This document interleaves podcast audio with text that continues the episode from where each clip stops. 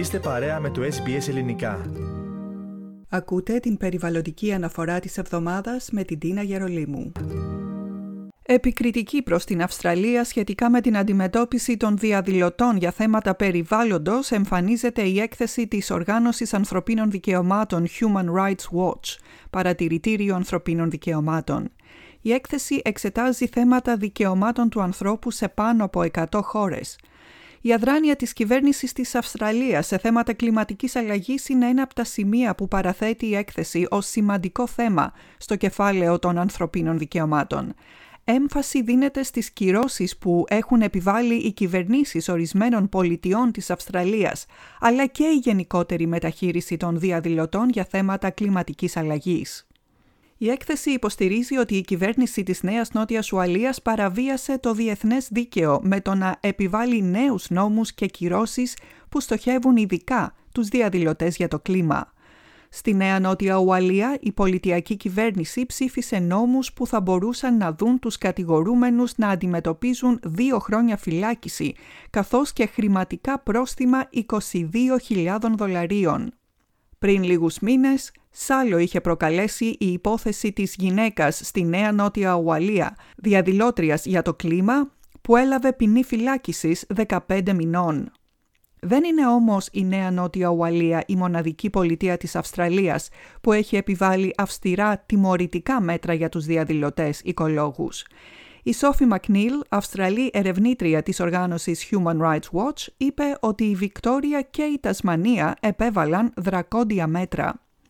Είδαμε να δίνονται ποινές φυλάκισης 15 μηνών με 8 μήνες χωρίς δικαίωμα αναθεώρησης της ποινής σε άτομα που διαδήλωναν ειρηνικά, είπε η κυρία Μακνίλ και τόνισε ότι τέτοια περιστατικά δίνουν το λάθος μήνυμα στην περιοχή του ειρηνικού, μια περιοχή με αυταρχικά καθεστώτα.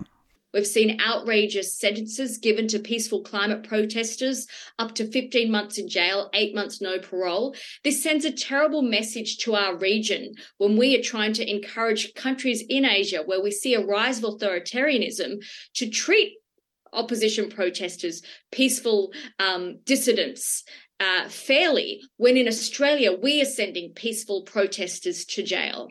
Ο Πρωθυπουργός της Νέας Νότιας Ουαλίας, Ντόμινικ Πέροτέι, υπεραμείνθηκε τις αυστηρές ποινές για τους διαδηλωτές, λέγοντας ότι οι πολίτες θα πρέπει να έχουν το δικαίωμα να διαδηλώνουν, αλλά με τρόπους που να μην παρεμποδίζουν τους άλλους.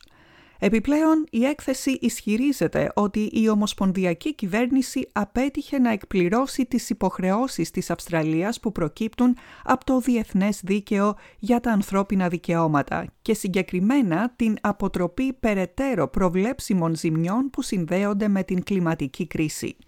Η κυρία Μακνίλ είπε ότι παρότι η Αυστραλία έχει λάβει μέτρα για να μειώσει τις εγχώριες εκπομπές αερίων του θερμοκηπίου, θα πρέπει να γίνουν ουσιαστικά βήματα για την μείωση των εξαγωγών πετρελαίου και φυσικού αερίου.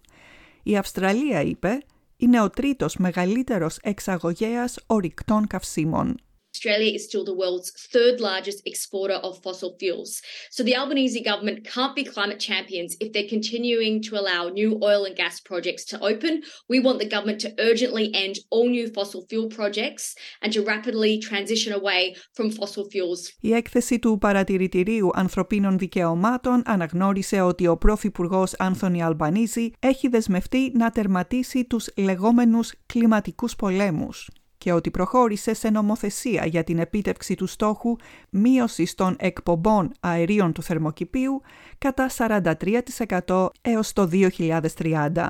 Ωστόσο, η ίδια έκθεση ανέφερε επίσης ότι η κυβέρνηση Αλμπανίζη υποστηρίζει ενεργά την επέκταση των βιομηχανιών ορυκτών καυσίμων αρνούμενοι την ευθύνη για τις εκπομπές που δημιουργούνται από τις τεράστιες ποσότητες άνθρακα και φυσικού αερίου που εξάγει η Αυστραλία στο εξωτερικό και αποκλείει κατηγορηματικά κάθε συζήτηση για την απαγόρευση νέων έργων ορυκτών καυσίμων. Σε ανακοίνωση που εξέδωσε ο Υπουργός Κλιματικής Αλλαγής Chris Bowen, απέρριψε αυτούς τους ισχυρισμούς.